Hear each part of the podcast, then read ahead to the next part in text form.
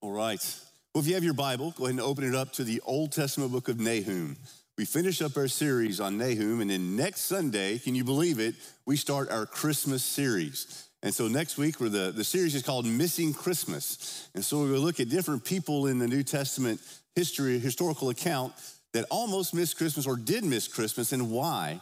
And then we'll try to take those and apply those to us to make sure that you don't miss Christmas this Christmas season. So, but today we're going to finish up here in the book of Nahum, and we're going to be in chapter three. And so uh, we're going to just to start off today, we're going to read just verses one through seven.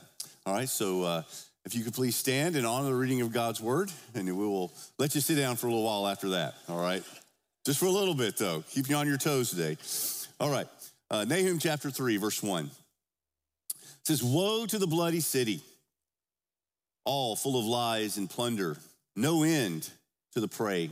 The crack of the whip and the rumble of the wheel, galloping horse and bounding chariot, horsemen charging, flashing sword and glittering spear, host of slain, heaps of corpses, dead bodies without end. They stumble over the bodies. And all, all for the countless whorings of the prostitute, graceful and of deadly charms, who betrays nations with her whorings and peoples with her charms.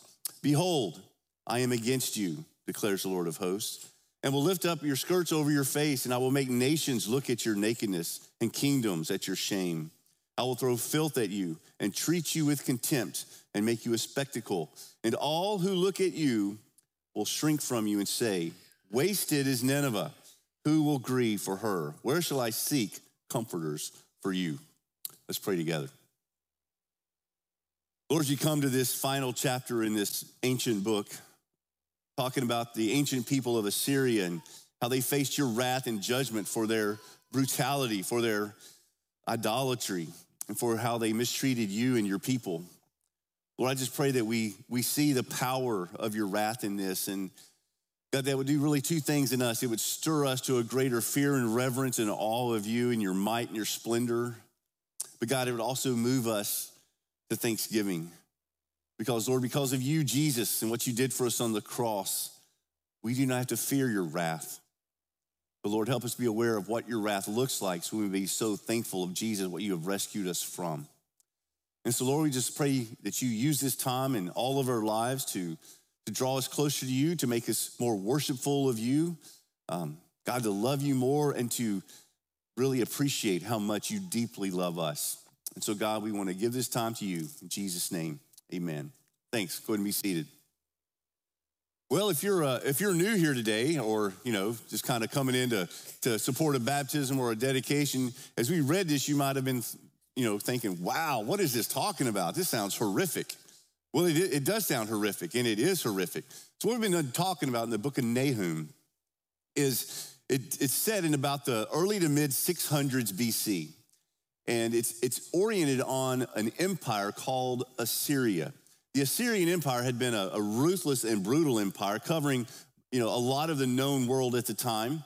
Um, they had conquered the northern kingdom of God's people called Israel, and they had scattered them, forced some into slavery, slaughtered a lot of them. And the Assyrians were noted for their violence. They were very brutal people. And so early on in the 700s BC, God had sent this one prophet to Nineveh, to the Assyrians. Nineveh is the capital city of Assyria. And this prophet's name was Jonah. Some may have heard of that. Uh, Jonah was told by God to go to Nineveh and tell them to repent or God's judgment wrath would come. Well, Jonah didn't want to because Jonah hated the Ninevites. He hated the Assyrians because of their brutality, because of what he had seen them do to his people. He didn't want them to repent. He wanted them to receive the wrath and justice of God.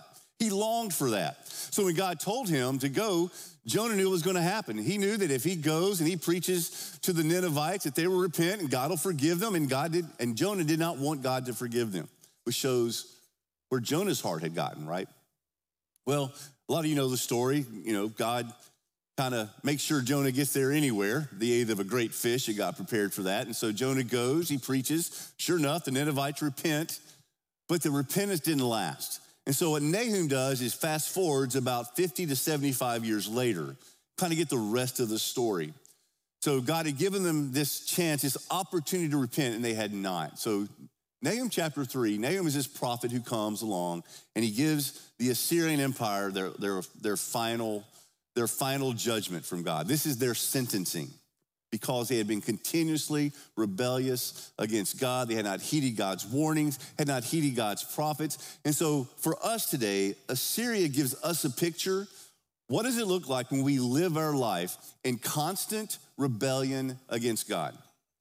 Even we know there is a God, Maybe we suppress that truth and still do what we want to do, even though we know what God's word says we are to do or not to do, we still continue to do it anyway. What does it look like when we live in kind of a state of constant rebellion against God? Well, the answer is, is unfortunately pretty clear. We endure his wrath. And you never want to be on the side of God's wrath. Just say never. Never because it is beyond our comprehension. The power of God focused on justice It's a big deal. And so, what we're going to look at today, big thought is simply this Assyria in this chapter hears three words or phrases from God that none of us ever want to hear. So we're going to camp out a little bit on the negative and then we'll end up on the positive, okay? So we're not going to leave us in the dumps, right? We're going to but we're going to dive here and see what these three harsh word or phrases that the Assyrians hear that you and I don't ever want to hear from God because it's big trouble. Number one, verse one is woe. Woe to you. See this word so many times throughout the scripture. Um, it's the, the Hebrew word is hoi, and it's just, it's a word of lamenting as when someone dies. Um, it's used to draw attention to an unexpected but monumental event or occasion. Um, we see this word, it's used 51 times just in the Old Testament, quite a few times in the New Testament. Like Jesus comes along and he says to the, to the Pharisees, Woe to you, you scribes and Pharisees, you hypocrites, because you're like whitewashed tombs. On the inside, you're, you're white and clean, but inside, you're filled with dead men's bones, right? So the woe here was the warning, like, listen up, I'm calling you out because you're in a serious predicament, right? Later on in, in, the book of Revelation, it talks about when, when Satan's hurled down to the earth, it's woe to you, to the inhabitants of the earth, for the enemy has been unleashed, in other words, right? So the woe is like a serious, you better wake up because it's about to get really bad unless something changes, i.e., you, right? So it's this, it's this stern warning that something terrible is coming. Whoa, like we see it in 1 Kings chapter uh, 13 30, where it says he said he laid the body in the grave and they mourned over him, saying, Alas, or woe, my brother. So now the woe is they have to do life without their brother living. Or we see in Micah chapter 2, verse 1. Woe to those who devise wickedness and work evil on their beds. When the morning dawns, they perform because it is in the power of their hand. Woe to those. We see in Habakkuk 2:12, woe to him who builds a town with blood and founds a city on iniquity. You never see woe with good things. It's always woe because someone is repetitively, continuously, unrepentantly doing sin, doing bad things. And so here, specifically for Assyria, they were receiving this woe because of the life that they were living as an empire of unnecessary violence. It says, Woe to the bloody city, all full of lies and plunder. Woe to the bloody city. Assyria, again, extremely violent. I'm not going to get into the grotesqueness of what they would do, but they were extremely violent. Second, woe to the one who is deceitful. It says, and they were full of lies and plunder deceitful. Violence and deceit often go hand in hand because someone is violent to someone. Just think in terms of domestic violence, right? When domestic violence happens, it's usually the man who's violent to the lady, and it's brutal, it's uncalled for, it's oppressive, which we'll look at that in a minute. But at first, the ladies don't want to turn, turn it in because what's going to happen? They will feel further threatened. This is the unnecessary violence the Bible talks about. It's uncalled for, it's ungodly, it is sinful, right? The Bible says for us as husbands to live with their wives in an understanding way, honoring them. Amen? Come on, give me an amen there. Honoring them, right? Not to oppress them, not to try to force them to do what we want them to do. That is by very definition oppressive and violent.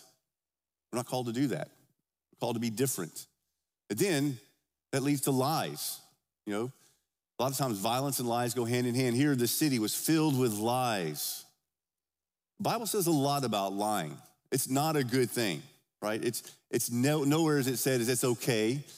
Nowhere do you see the phrase a white lie in the scriptures, right? We use that phrase a lot. Well, it's just a white lie. You know, who's it hurting, you know? Doesn't say in scripture because God is truth, right? Jesus said, I am the way, the truth, and the life. That's the very, it's not, it's not just God is always true. Truth is, God himself is the truth. He is the, he is the source of truth. He is the essence of truth. Truth is his nature. So anytime we don't tell the truth or tell a lie or deceive, we are going against the nature of God, which is against the fact that we're supposed to be image bearers of God. That's why it is a sin and ungodly, right? We are called not to deceive, but to be honest. Revelation 21, you know, lumps liars in with a pretty bad group. It says, but as for the cowardly, the faithless, the detestable, murderers, the sexually immoral, the sorcerers, idolaters, and all what? Liars. Their portion, here's the result, consequences, their portion will be in the lake that burns with fire and sulfur, which is the second death. And what's another name we call the lake of fire and sulfur? Hell, that's right. So again, this is the ongoing, unrepentant, violent, deceitful, murderous people. All that will result in woe to the one who is the oppressor. God's heart is always bent toward the oppressed. You read scripture. Like when his people were in slavery in Egypt, his heart was moved and he moved to action to deliver them out of slavery. God's heart is always for the widow, for the orphaned. He has a, he has a heart for them, the oppressed, those who are having a harder time in life. He has a heart for the poor. God is always moved with compassion for the oppressed. It's, Jesus tells a parable of the rich man and Lazarus. It's Lazarus, the poor beggar that went to Abraham's side, paradise, not the rich man. He went, he went to Hades. So God's heart is always moved toward the oppressed. His heart is always angered at the oppressor. So we've got to be careful. Psalm 72, verse 4 says, May he defend, talking about the king, may he defend the cause of the poor of the people, give deliverance to the children of the needy, and what? Crush the who? The oppressor. Crush the oppressor who's leveraging violence, who's leveraging deceit in order to manipulate, to keep down, try to elevate himself or herself over those that are not in positions of power. Woe. Woe to you, says, because wrath is coming. Secondly, see here in, in verse 5 Behold, I am against you. Briefly mentioned this last week. Those are words you never want to hear from God. I am against you. The Assyrians heard it. God was against them. Against, opposed, contending with. And this fact that God is against results in several things for Assyria, we can learn from this. First, it results in their shame. Look what he says here. Um, I will lift up your skirts over your face. I will make nations look at your nakedness. We understand in ancient culture, if, like in our culture, if someone is naked, the shame is kind of on the person who's naked. But in ancient cultures, it wasn't on the person who was naked, the shame was on the person who saw the nakedness. We see this like with Noah. You know, Noah you know, was naked and got looked at, and the shame was on him, right? Or later, on, there's lots of examples where the shame went on the person looking, not necessarily just on the person who was naked. So here, the shame is on the nation of Assyria. Shame. We know that sin produces shame. Shame is when we feel shame because of something we've done. So somebody knows something about us that we don't want them to know because there's a reason we don't want them to know because it's not right or not good or not holy or healthy. There's some shame involved. Well, the Assyrians were experiencing this shame. They weren't the first ones. Shame was very old. You go to the back in the Garden of Eden, when Adam and Eve sinned, what's the first thing they realized?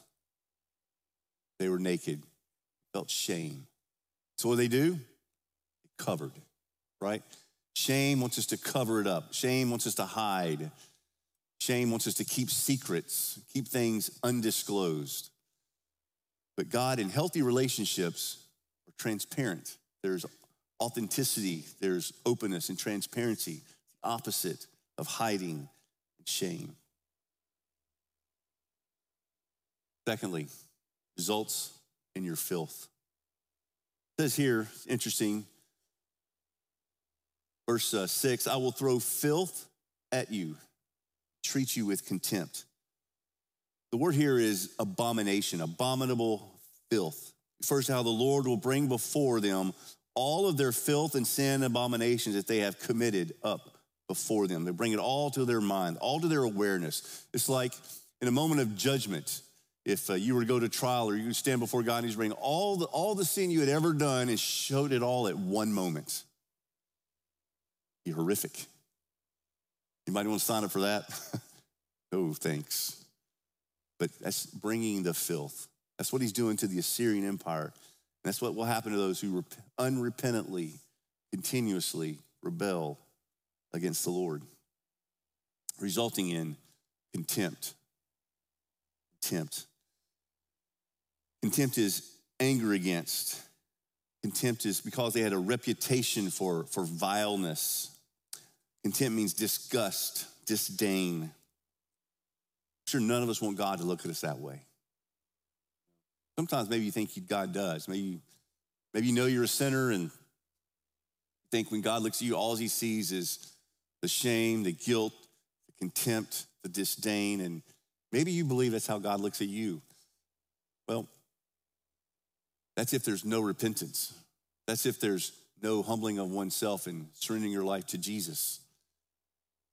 We'll get to that in a minute. The third, and probably Gosh, probably the worst waste.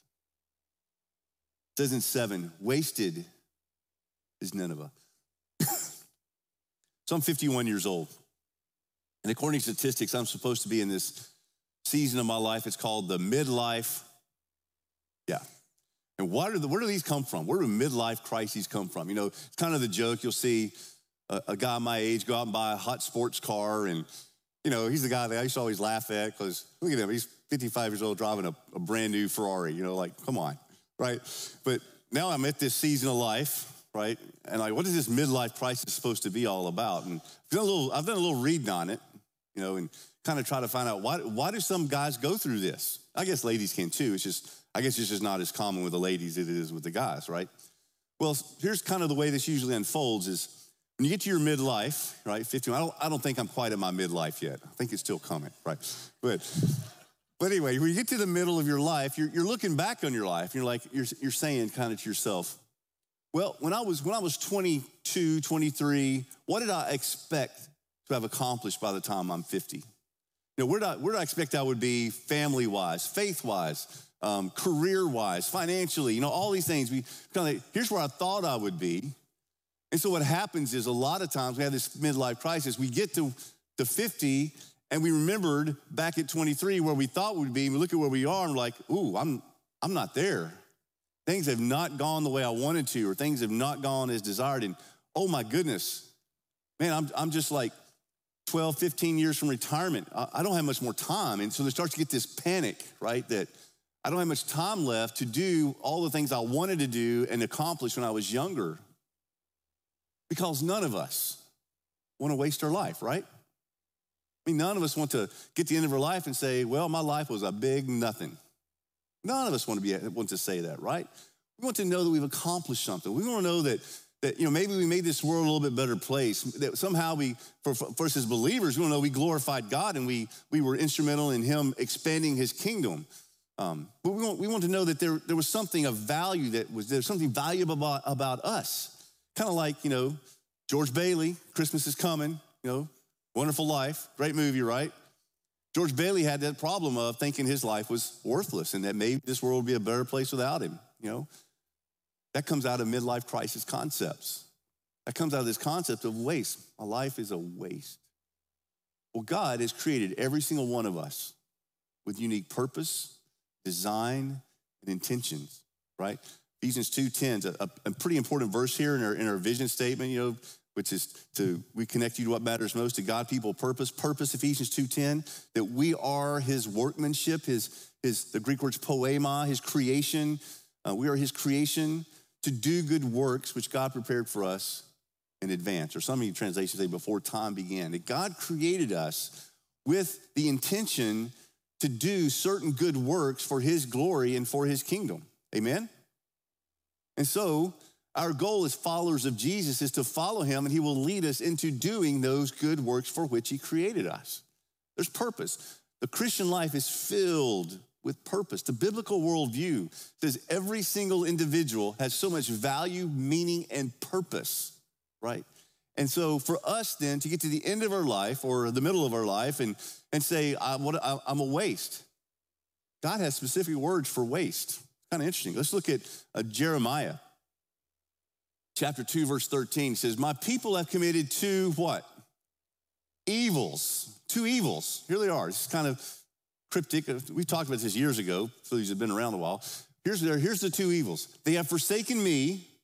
That's evil number one the fountain of living waters. And number two, they have hewed out them cisterns for themselves, broken cisterns that can hold no water, right? So what's, and he goes on here and says, The lions have roared against him. They have roared loudly. They made him his land a waste. His cities are in ruins without inhabitant. So, what is God talking about when he looks at these this broken cisterns, right?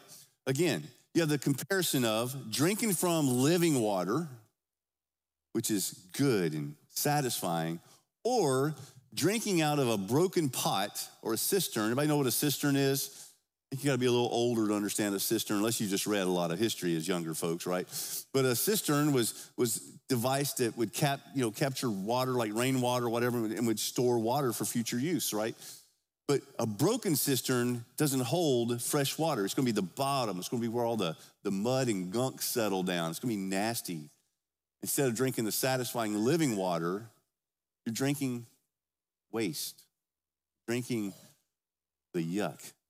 So God says that is evil. It is evil for us to pursue something other than God because that results in waste.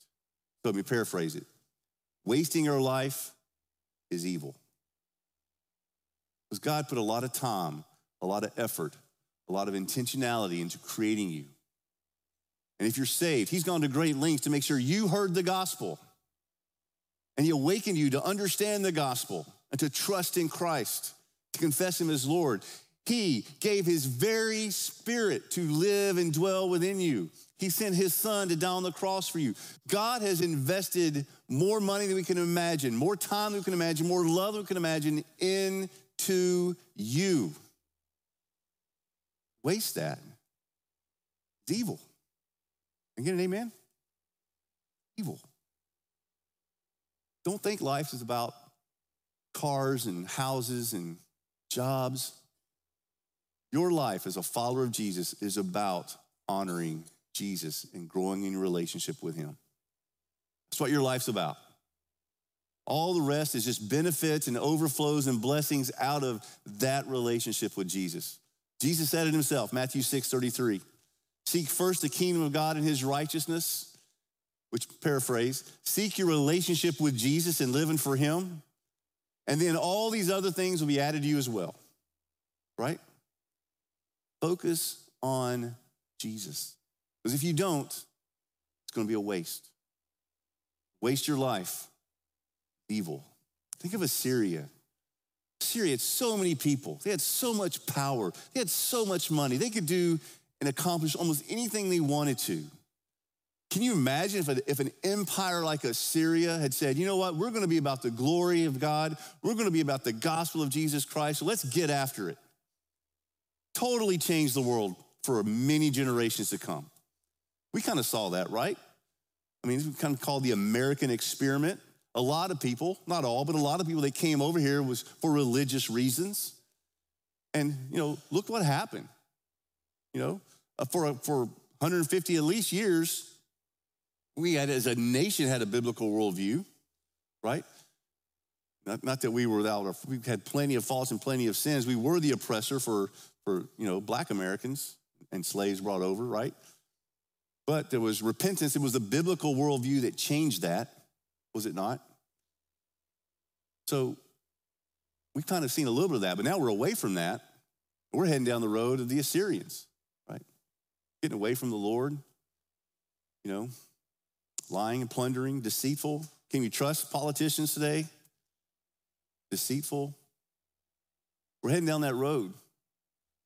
And I'm not a, I'm not a prophet. I'm just a pastor. It's almost like God saying, Whoa, to America. Maybe God's saying, I am against you. Maybe, maybe saying waste, wasted. But for us as individuals, what do we do? We become amazing suppressors. We, we hear truth like this, we, we read truth in the scriptures, and we have become great at taking truth we hear, reality that we know to be, know to be real, but we suppress it and exchange it for what we want to be true, what we want to be real. We're master suppressors, right? Romans talks about this. This is in your notes, but let me just read this. Just listen to this. Romans 1, verse 18. Let's skip to 21 and read through 25. If you have your Bible, you can flip there if you want to read with. Romans 1 says, For the wrath of God is revealed from heaven against all ungodliness and unrighteousness of men, who by their unrighteousness suppress the truth. What does that, what does that mean, suppress the truth, right? Well, I, I know scripture says is that, you know, sex is supposed to be enjoyed between a man and woman in marriage. Or I know the scripture says that, you know, gossiping, is, I shouldn't do that. What I know the scripture says is that I'm just a steward, that God's really the owner, and I'm to, to live and use my resources for God and His glory, not from all my just personal wants and pleasures, right? Anyway, we know all these things, but we suppress those. We suppress the truth and exchange it for the lie so we can do what we want to do. We're masters at that. We are kings and queens at doing that. But he goes on. For although they knew God, they did not honor him as God or give thanks to him. Notice Thanksgiving is a part of that, right? Nor did they give thanks to God. But they became futile in their thinking. In other words, their worldview got jacked up. They started thinking differently, thinking ungodly, thinking unbiblically, thinking they're right when they're wrong. They're not in accordance with the Word of God, futile in their thinking and their foolish hearts were darkened. So notice the path here, right?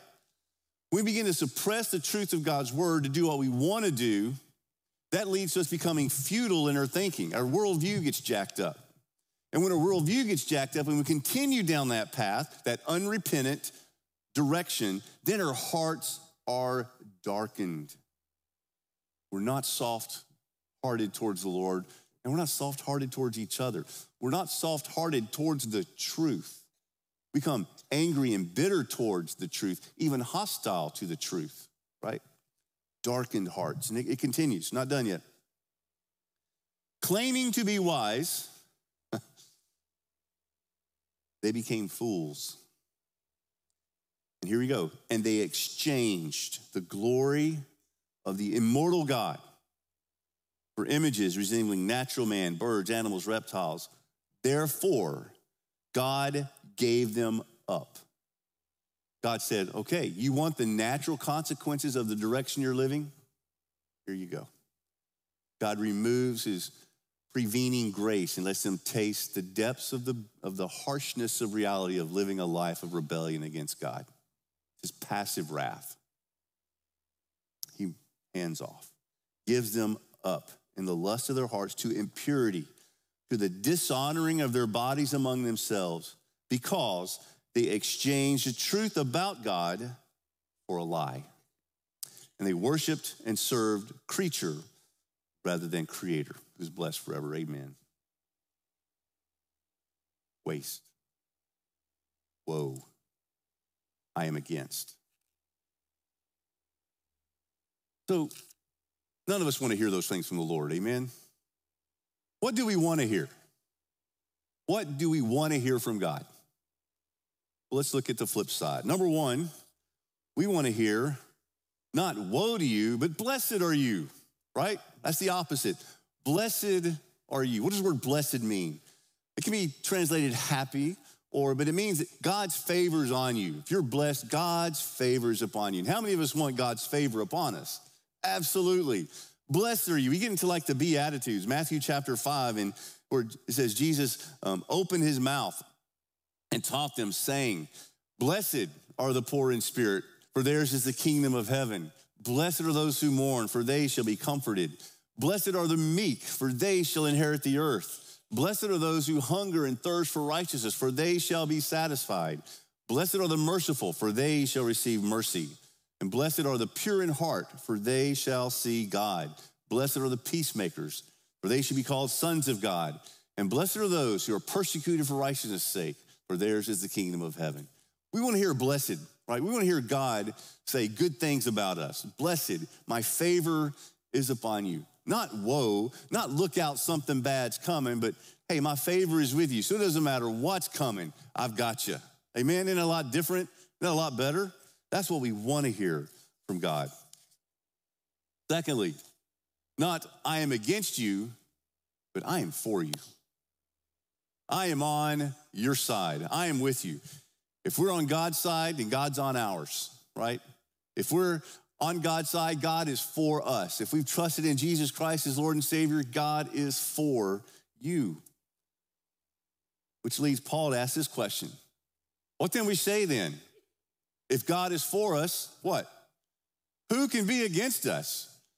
If God's for you, it doesn't matter what else is against you, you got all you need. Amen? That's good. That's hopeful. And then, lastly, not a waste, but well done, good and faithful servant. Well done. Man.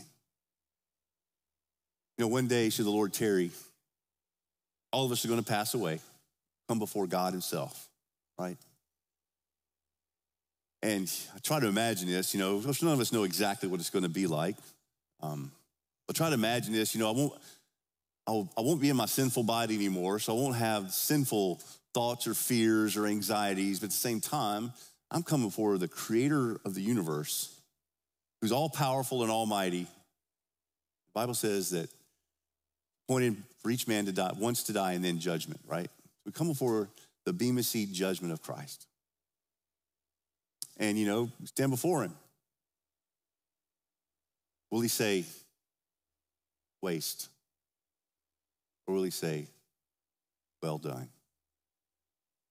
Well done. Here's, here's where all that comes down. Here's the difference maker in all of this. So what do you do with Jesus? Because every single one of us are born in a state of rebellion. Every single one of us, when we're born, we're already at enmity with God because we come out sinners. And that sin pattern only increases with age, maturity. You know, people, some people say, well, you know, if, if we can get people just more educated, it would solve everything. What you're doing is you're just educating people how to be more complex in their sin and their and their schemes, right? Now, education is good. I'm not knocking education, but education does not the, is not the answer to our sinfulness, right? Only Jesus can do that. So we read about all this wrath, and it's, it's horrifying. It's terrifying. It's, you know, Jonathan Edwards, early American colonial, preached a famous sermon, Sinners in the Hands of an Angry God, and he unpacked the wrath of God, and it was, it was terrifying. None of us want that. God, who loves us, I would say, doesn't want to give us all that wrath because he loves us. Since he loves us, he sent Jesus down the cross. Jesus voluntarily went to the cross because he loves the Father and he loves us. Then on the cross, Jesus was crucified. 2 Corinthians 5 says, He became our sin. The Bible says that He took on the wrath of God for us. Just read through this. You read through what happens to Assyria. You read the New Testament, sees what happens to those who endure God's wrath eternally in hell. And it's just horrific. Jesus endured all of that for us. Jesus experienced the shame, he experienced the contempt, he experienced the filth that we deserve our behalf. So that now, you're simply placing our faith and trust in Jesus. Like we read earlier, coming to Him like a child, childlike, simple faith. Can be forgiven, cleansed, forever changed. We will never again have to fear the wrath of God. So the message like this, we read chapters like this, we're not, we're not thinking to ourselves, I hope I never have to face that. We know we don't. But it moves us. Lord, I pray for my friend, or I pray for my family member, or let me go tell them the gospel so that they too can escape this wrath. It's already been paid for by Jesus. It changes our way we read these things. So that when we die come before the Lord, if you trusted in Jesus, you're blessed. Blessed. God is for you. And you will hear, well done. Isn't that what we want?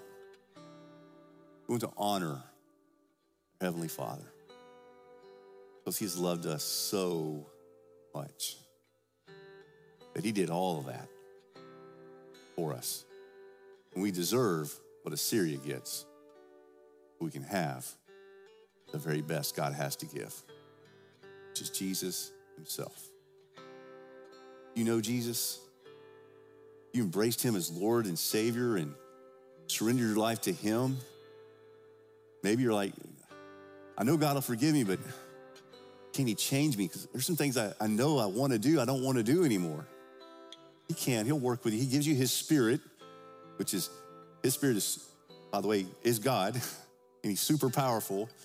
He can empower you to overcome things in your life through the power of the word, through the power of the spirit, through each other. Yes, we've seen it happen here. Many of you have experienced genuine life change because of the power of God in your life. Amen? If that's you, raise your hand. If you've experienced God changing you, amen. Look around. Just keep your hands up. Look around. Testimonies right there of the power of God to change your life. Thanks. You can put your hands down. And we're talking, you know, I know of addictions. I know of just all kinds of stuff that seems unconquerable. And they are in our flesh Seeing the Lord do it. The most important thing is do you escape the wrath and the death and the eternal condemnation? Trust in Jesus Christ, Lord and Savior, and you get an amazing relationship. You get a life filled with purpose and direction. Changes everything. Do you know this Jesus? Well, we're going to a time of commitment give you some just a few moments to pray and think through this. And if you've never trusted in Jesus, I would invite you as we start singing. We're going to have prayer councils up here in a moment. Just come and talk with them and say, "Hey, I, I'm not saved. I'm not. I haven't trusted in Jesus, and I need. I know I, I need to do that, and I want to do that. I'll walk you through that right here, right now. It is amazing. Maybe you have trusted in Jesus, but in some areas of your life you're kind of living unrepentantly although there's no condemnation of those who are in Christ Jesus, we are called to live our life to honor Christ Jesus. Maybe there's some areas in your life you just you're not honoring the Lord and He's speaking to your heart right now. He's just saying, this is a this is a great moment to repent. To commit to honoring me in that area of your life. You'll honor that. Blessed are those poor in spirit. That means recognize you can't do it without him. Blessed are those who mourn. That specifically refers to mourning over your sin, mourning over your poverty in spirit. You'll be comforted. Blessed are if you hunger and thirst for righteousness. You'll be filled. My favor is on you. You will be filled. These aren't, these aren't just pie in the sky ideas. These are promises from God Himself, Jesus' own mouth. He wants to do those in your life. Yield that over to Him. Let's all stand. Go, Lord, in prayer. Our team will lead us in a time of commitment. As I pray, prayer council, if you could come on down, that would be fantastic. Lord Jesus, thank you for saving us. Thank you for going to the cross on our behalf. God, as we read this chapter of wrath, terrific. or it's gruesome, it's gory. Looks like a nightmare, the worst of all nightmares. But Jesus, you endured that on our behalf so we don't have to. So, Lord, I just pray that if there's anyone here who's never trusted in you, Jesus, or anyone watching online who's never trusted in you, that this would be their moment. And they just acknowledge that God, you're holy, that we're not, we're sinners. We'll acknowledge and confess, Jesus, you're the Lord of the universe. You created all things.